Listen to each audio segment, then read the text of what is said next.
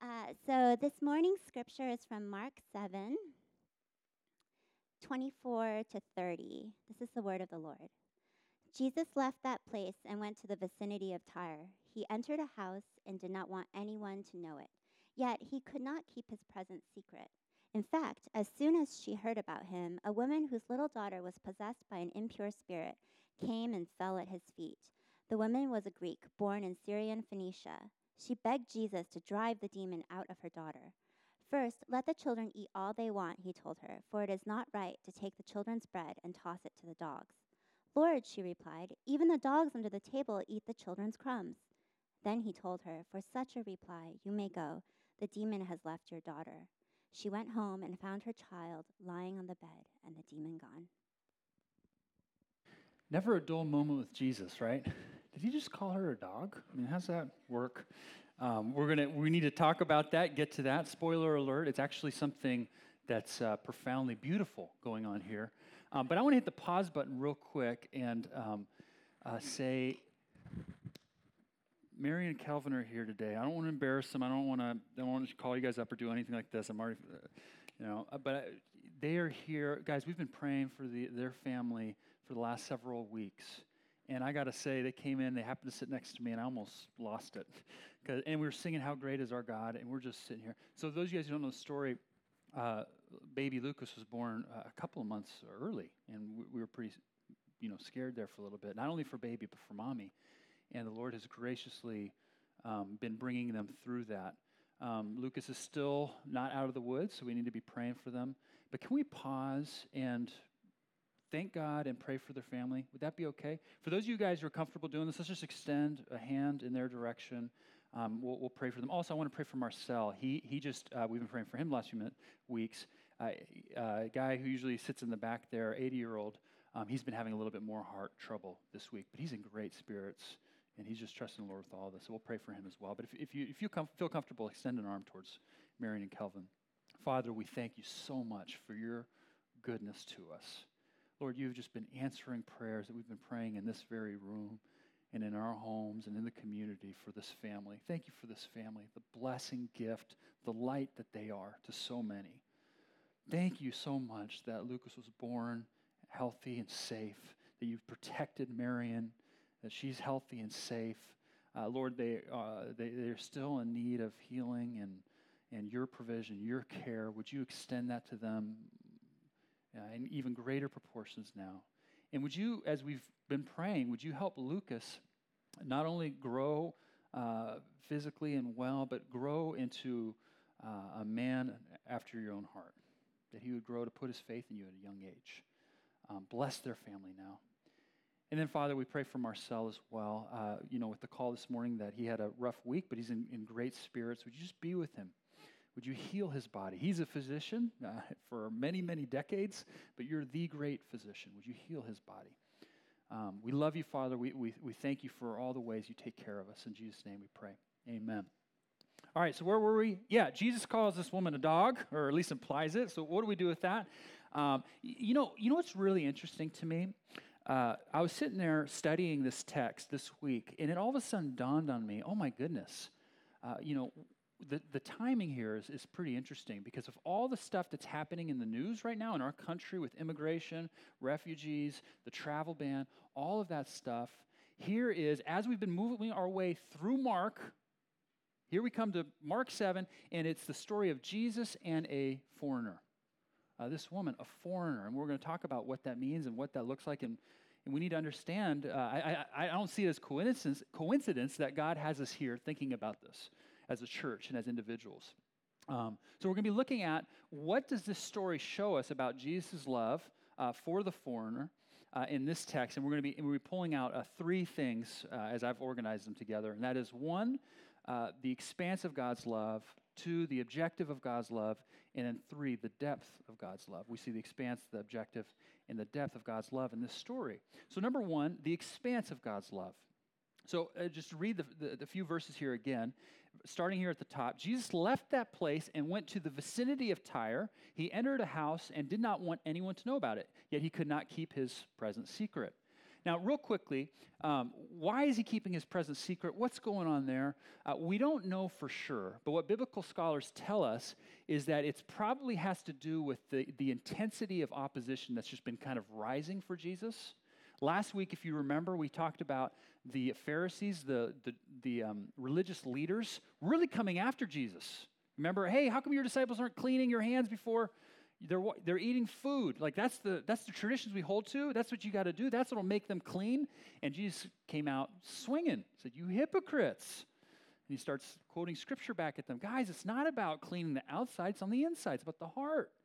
And we know, actually, if you've been here from, the, from many weeks back, in Mark 3, that they had already been planning how they might kill Jesus.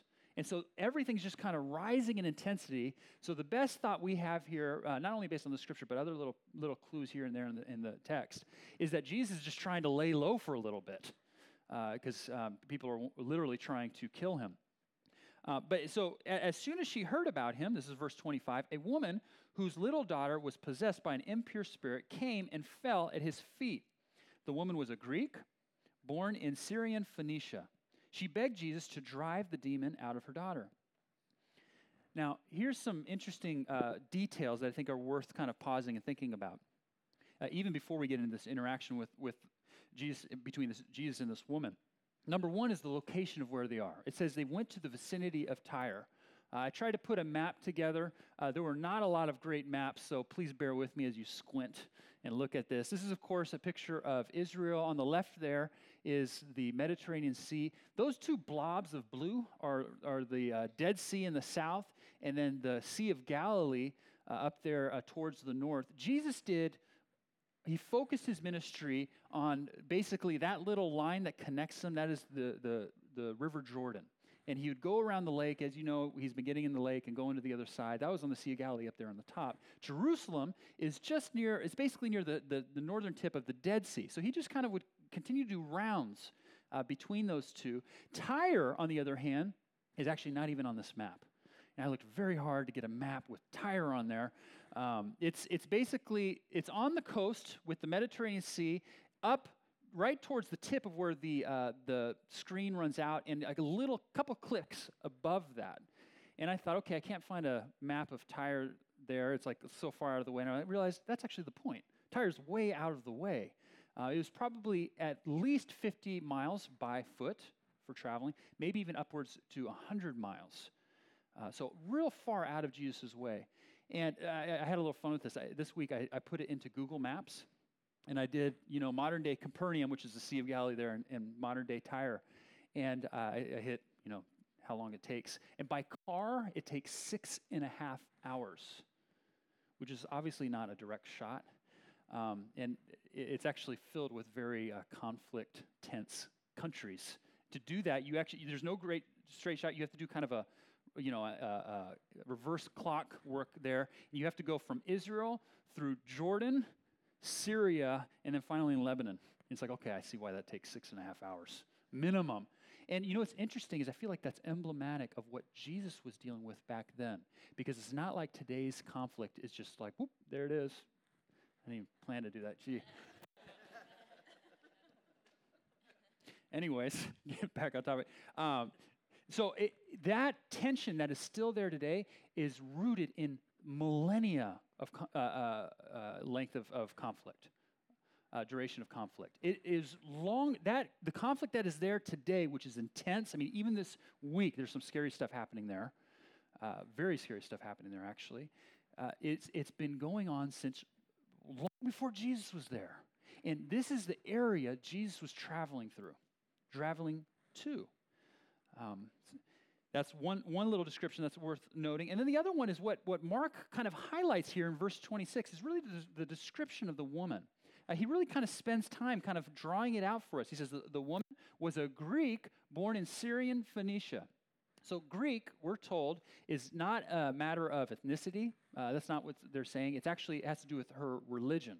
So, it's talking about how she was a pagan worshiper. And so, for Gentiles back, uh, excuse me, for, for the Jews back then, that would have they used the word Greek and this word Gentile kind of synonymously to basically say spiritually unclean. That was their way of saying the other spiritually unclean people. And then the other thought here is Syrian Phoenicia. uh, Josephus wrote uh, history. He's probably our first modern historian. Uh, he wrote a history of the time back then, and he said, "quote uh, the um, the Jews and Syrian Phoenicians were mortal enemies at this time, mortal enemies." And so, to summarize this for us, first of all, she's a woman, which remember this is first century Palestine. So, according to Jewish custom, guys didn't really hang out, let alone a rabbi with just one gal, one on one. Rabbis or any Jewish folks didn't go, uh, go into a house of a Gentile, let alone spend much time with them. And then the fact that she's Syrian Phoenician, like the mortal enemy, like that's like three exclamation marks on everything we're talking about. This is just an intense situation. And what does Jesus do? He engages, he listens. And ultimately, he loves her. We're going to have to talk about how that plays out with the, with the details of the story. But he engages, he listens, and he loves her. What does that tell us about God's kingdom, about his love? Is it is global. It is global. Jesus went out of his way in so many respects to love this person. God's kingdom, God's love knows no boundaries, it knows no social barriers, it loves. And you know, Jesus, in, in deliberately going out of his way to love this gal, uh, is really practicing what he preaches. Uh, one of his most famous stories he shares, in it's recorded in the book of Luke. Uh, a, a, teacher of the law comes up to him and says, Jesus, what, uh, you know, I understand that loving my neighbor is what this is all about. Please tell me, who's my neighbor? Which is just such an awesome question because you know what's going on in that guy's heart. He's just trying to figure, like, just tell me who I have to love. Just give me the parameters, and I'll do that, check that box, and, and I'll be good before God. And Jesus, knowing the heart behind that question, does what Jesus does, classic. He launches into story. He says, There was this guy traveling from Jerusalem to Jericho what he's doing real quickly is he's building the tension. He's like, this is a fellow Jewish person, Jewish audience. There's a guy traveling from Ju- Jerusalem to Jericho, and he was robbed on the way, beaten, and left for dead on the side of the road. And a priest came alongside, and you know, you'd think that this guy would stop and help. He didn't. He actually crossed the other side of the road and walked on by. And then a Levite came by.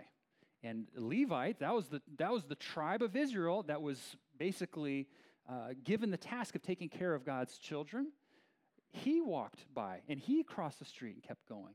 And then Jesus said there was a Samaritan. Course, it's the story of the Good Samaritan. The Samaritan came by, and what did he do?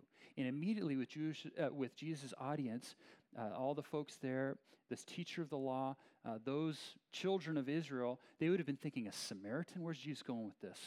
These guys aren't of us. We are, we are in conflict with these guys. By the way, not as bad as Syrian Phoenicians, which is worth mentioning. They're kind of like in betweener, but we don't associate with those people. They're unclean. Jesus said a Samaritan came by, and listen to this how it's, I was rereading this to prepare it for today. Here's how the text says it The Samaritan came where the man was on the side of the road. And then he repeats it in the very next verse. This is Luke 10, verse 34 now. He went to him and bandaged him, put him on his donkey, took him to an inn, gave a couple of silver coins, and said, Hey, to the innkeeper, please take care of this guy. And if it accrues any more expense, I'm coming back and I'll reimburse you for anything. Take care of this guy. And then Jesus concludes the matter of saying, Who's the neighbor to this man? Of course, the answer at that point is obvious. But what Jesus is saying is, Who is our neighbor? It's the person who goes to the man went to him. Our neighbor is not just who's physically around us, it's becoming a neighbor to the people God's put in our lives, regardless, by the way, of ideological of views, political, lifestyle, religious. All of those things, the Samaritan would have been completely different than the Jewish people. And yet, Jesus is saying, that's your example. And here in this story, Jesus is practicing what he preaches. Not even just going to a Samaritan, he's going to a Syrian Phoenician. And he's going out of his, he's not just loving her, he's going out of his way to love her. You know, we read texts like these, and I think we think, oh, that's a nice story. That's cool. Uh, you know, interesting. Um, but Jesus here in this text is absolutely changing the game. He's destroying the game. he's saying, guys, you got to love without boundaries in all these senses. God's, God's love uh, knows no bounds, it's global. And so I just want to pause and, and ask who is someone in your life or who are people in your life that you can love? And not just love, by the way, you can find a way to go out of your way to love, regardless of how they see things socially, religiously, ideologically, politically. Um, you know, I, I, we live in an area, I love Silicon Valley. We live in an area, uh, you know, where there's a lot of people right now, based on the, the news events, who are impacted by this. This is, we, we draw the nations here. I love that. But there's a lot of people impacted by all that's happening in our nation right now. And I know this because I've been hearing stories and I've been getting in conversations. Those of you who work at Google and Apple, you guys had that big uh, email blast that sent out to you guys and said, and, and it said to everybody, guys, you got to be careful in traveling right now. And I've been, you know, some of you even this last week were saying, yeah, I've got friends who I, they don't know what to do. Their family's here, we're here, and we, we don't. What's this mean for my career? What's this mean for my livelihood? There's a lot of fear going on. Um, how do we love? There's a lot of Christian organizations right now who are trying to fig- who are trying to figure out. We've been trying to bring families together uh, that are, are suffering and vulnerable, and we are not being able to figure this out. Real quickly,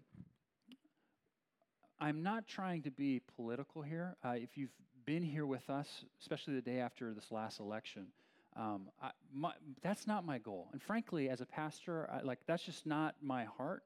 Jesus said, uh, "My kingdom is not of this world," and yet there are causes that I think Jesus talks about that we need to champion and love and lift up.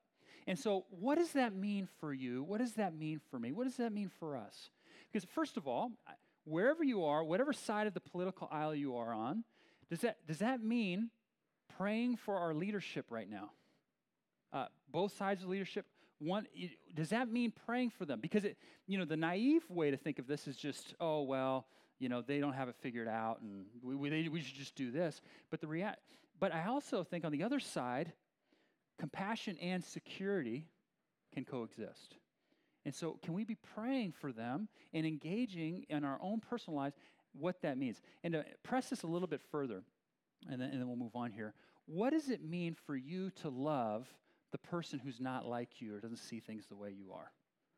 Um, because chances are, maybe you're thinking, hey, you know, folks who are living in fear right now, yeah, I need to love them. And I, just need to be, I need to be more motivated. I need to see them and I need to love them. Good. That's, that's good. But perhaps if that's you, you also need to be able to love the person who sits on the other side of the political aisle. That's the gospel response. That's what we're supposed to do as the church. And by the way, am I saying we need to see eye to eye with folks? That's not what I'm saying. But I'm, what I'm saying is the cause of Christ does not divide, does not tear down. It builds up and unites around love, uh, regardless of social barriers or physical or, or, whatever it might be. So here's the thing I, I, read a text like this, and you know, all these factors, Jesus going to Tyre, this thing about the dog, we'll get to that in a second. I think this text is to make us, it, I think the intent, the spirit of this text is to actually make us a little uncomfortable. And I'm reading that, I'm like, yeah, man, I need to think about how do I love folks, even go out of my way to love folks who aren't like me or see things like I do. Directly in conversation, or by the way, indirectly. I think it's about social media in that sense. It's real easy to just kind of not love others as we as we faithfully uh, try to uh, seek God in all of this. So that's that's the expanse of God's love. It knows no boundary. It's global. Number two, the objective of God's love. Uh, Jesus went out of his way to Tyre. We see he engages with this gal. She begged him to drive the demon out of her daughter. Verse 27 First, let the children eat all they want, he told her. For it is not right to take the children's bread and, and toss it to the dogs. Lord, she said, even the dogs under the table eat the children's crumbs. Then he told her, For such a reply, you may go. The demon has left your daughter. She went home and found her child lying on the bed and the demon gone. Uh, gone. Um, so, yeah, Jesus implies that she's a dog. There's, there's that. Um, what, what's going on there? Um, you know, it's interesting. I was looking into, you know, kind of trying to understand the, the scholarship behind uh, this. And it's so many people try to explain it, explain it away by saying, oh, you know, Jesus, dogs are actually a good thing. you know, they're a little cuddly and, you know, they're, they're humble. And there's a lot of people, you know, a lot of these biblical scholars like, so it's actually it's a good thing Jesus is calling her a dog. That's okay. And I'm just like, come on now. And then there's others who are, are saying, uh, you know, actually in the Greek, which this is originally, you know, translated from the Greek, uh, the word dog there is the diminutive form, meaning it's like the household pet version of the dog, not those like ravenous, you know, like scavenging dogs. It's the house pet.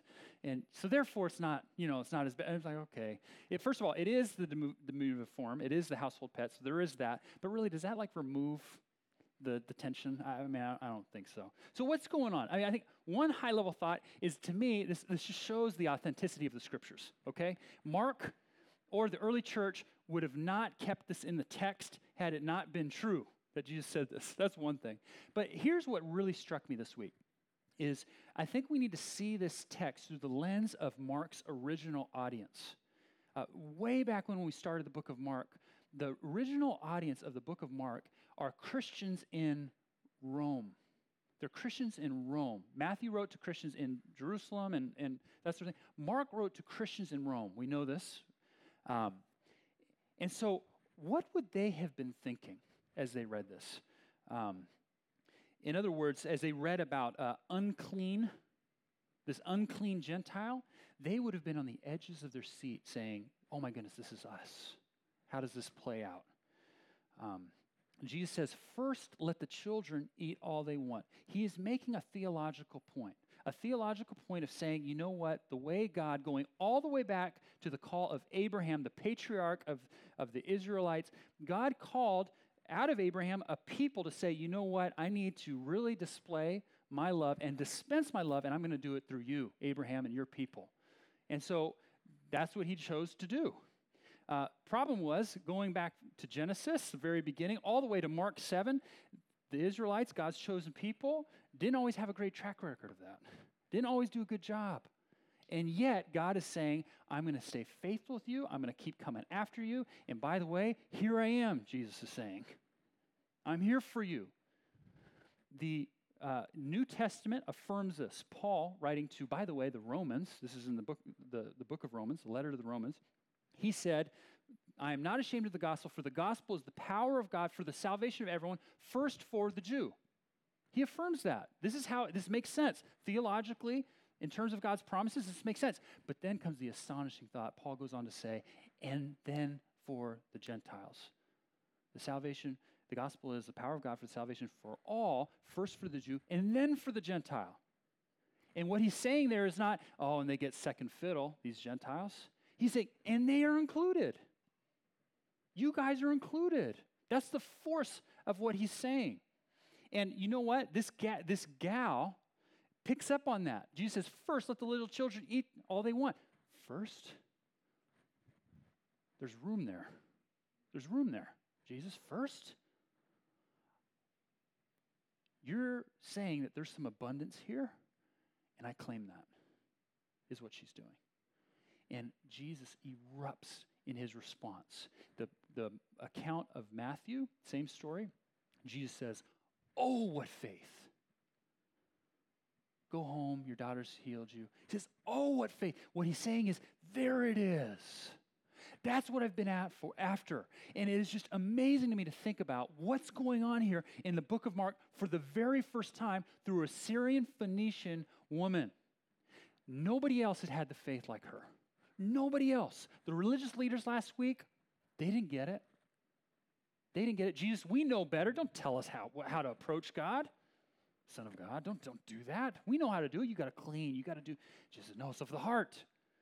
His own disciples, same text last week. Jesus, are you sure? It's got to be about that, right? We got to clean ourselves. We got to. And he said, what did he say to them? Are you so dull? You guys have been hanging out with me this whole time. They don't get it. And here is the woman who has no right of getting it, gets it complete. And Jesus is like, for the first time, there it is. Do you see it? That's what I've been after. It's the heart. What does she do? What is it that she shows us in terms of what God is after, in terms of, uh, in terms of our faith? She comes to Jesus on his terms. She's the first person who's not just hearing but never perceiving. She perceives, she understands. She's not thrown by the dog comment. She actually comes back. Her first word is Lord. That's interesting. Lord. And what does she do? She says, You know what? Let me come at it from this angle uh, and bear with me for a second. Is she a dog in the sense of being spiritually unclean? Uh, are we all, especially considering what we talked about last week, clean, unclean, spiritually unclean in this sense? Yes. And what she's doing in entering this parable with Jesus is she is saying, Jesus, you are absolutely right. I don't deserve what you've come to give. I am unworthy, but I desperately need you. And Jesus saying, There it is. There it is. And you know what made uh, that, that thought? I've never saw this text in light of what's just happened in the last chapter. But oh my goodness, how do you approach God? This makes me think about how I approach God. Do you approach God like the Pharisees, the disciples, or this gal? The Pharisees come at God, we know better. It's a sense of entitlement. It might even be by you. So we talked about this last week. This come in, could come very easily in forms of religion. It could come in forms of you know religion and career. Like, oh, I just got to earn my way. I don't have time for you. God. I don't need to think about you, or I don't know. It's not worth the time. Do we approach God in the sense of stubbornness? That's the disciples, I would think. They have all the pieces. They've seen time and time again God show, uh, God show up through Jesus, and they're just, I don't know, Jesus, I can't try, I don't know. Or do we approach God like this, the faith of the Syrian, Syrian Phoenician gal, in great humility, but in joyful confidence? Um, you remember, uh, what's his name? Uh, the governor of Minnesota, the first like, he's like a wrestler. Jesse the Body Ventura. You remember that guy? Um, I remember in an interview, he was once asked, or he was, I forget the question, but he basically said, I would never be a Christian. Christianity's for the weak. And I remember reading that and thinking, oh my goodness, he's got that half right. Christianity is for the weak. But in our weakness, that's the humility part, we are made strong in God's power. And that's the, that's the joyful confidence. So, yeah, there is a part of the heart where we approach God on His terms. He's saying, Look, do you guys have it all figured out? No. No, that's the point. We don't. We desperately need you. That's what God is after. Um, so, how do you approach God? That's the objective. This woman is showing us for the first time in the book of Mark that this is what God is really after a, a heart that says, you know what? I'm going to come to you, God, Father, on the greatest need that we all have, and that is we desperately need your grace. We desperately need your grace. Finally, we see here the depth of God's love. Uh, again, did this woman deserve God's love through Jesus? Do any of us deserve God's love through Jesus? At the end of the day, the answer to that is no, not really. And if you remember last week, we were talking about this in terms of the religious leaders and I talked about the high priest of Joshua, who, even on the day of atonement, that is the holiest of days in the, in the Jewish calendar, he'd come, he'd sacrifice for the sins of all the people after cleansing himself for a week, after wearing perfectly white linen robes. God says at the end of the day, actually, before me, the high priest, on the most holy of days, after cleansing himself, what he's wearing is actually filthy rags. In a sense, he's actually saying, you know what? Nobody deserves the bread at the table. Uh, and that's the gospel. The gospel is true justice is nobody deserves salvation, but on the cross, Jesus took what we all deserve. If God the Father has set a table for us, a feast, there's only one who deserves to be at that feast.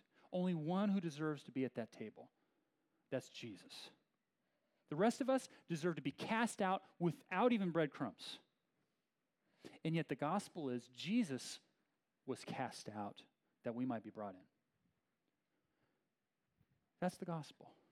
That's the love. Jesus carried us to the table. And so, what does this mean in terms of loving the foreigner? The gospel is we are all foreigners.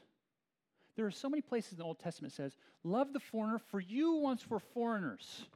And when he's talking to the Israelites, he doesn't say just love the foreigners, it's a good thing to do. You were once foreigners. First of all, Abraham, he came from this place called Ur, modern day Iraq, and he was transported to Israel, and that became their land. So he's an immigrant. But love The foreigner, for you are foreigners, is often a reference to them coming out of Egypt. You guys were over there, and now you're over here. I think that has some implications for us in our country.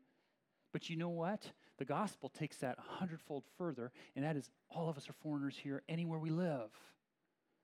Because in Jesus, we have a new citizenship. It says in John, Yet all who receive him, to those who believe in his name, he gives the right to become children of God.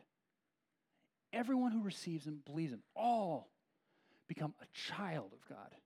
In Ephesians 2, but because of his great love for us, God, who is rich in mercy, made us alive with Christ, even when we were dead in transgressions. It is by grace you have been saved, and God raised us up with Christ and seated us with him in the heavenly realms in Christ Jesus. God, through Jesus, carried us to the table. Unmerited, unconditional, bottomless love and grace. And we need to be figuring out how to extend that to others because we don't deserve it to begin with. If we or you thinking about this are, you know, of the privileged set, if I can say it that way, you're not living in fear right now, how can you use this to go out of your way to love folks who are living in fear? Regardless of religion, regardless of, so, you know, social status, whatever it might be, religious lifestyle. If you are one who is living uh, in fear, uh, even you can find your faith in, in God because you know that your citizenship is in heaven. And that you know He's going to take care of you. He's going to take care of you. And you can even let your light, His light, shine through you, even go through hard things. Um, because after all, Christ carried us to the table. So let's extend that love to others. It's not easy, it's nuanced. You're going to have to figure out what it looks like for you. But how can we, like Jesus, love those around us who might not see eye to eye? Let's pray.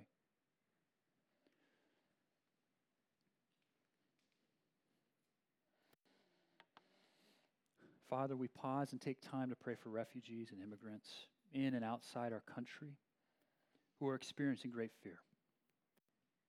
We know that throughout Scripture, God, you invite your people to care for immigrants and foreigners as you first modeled for us.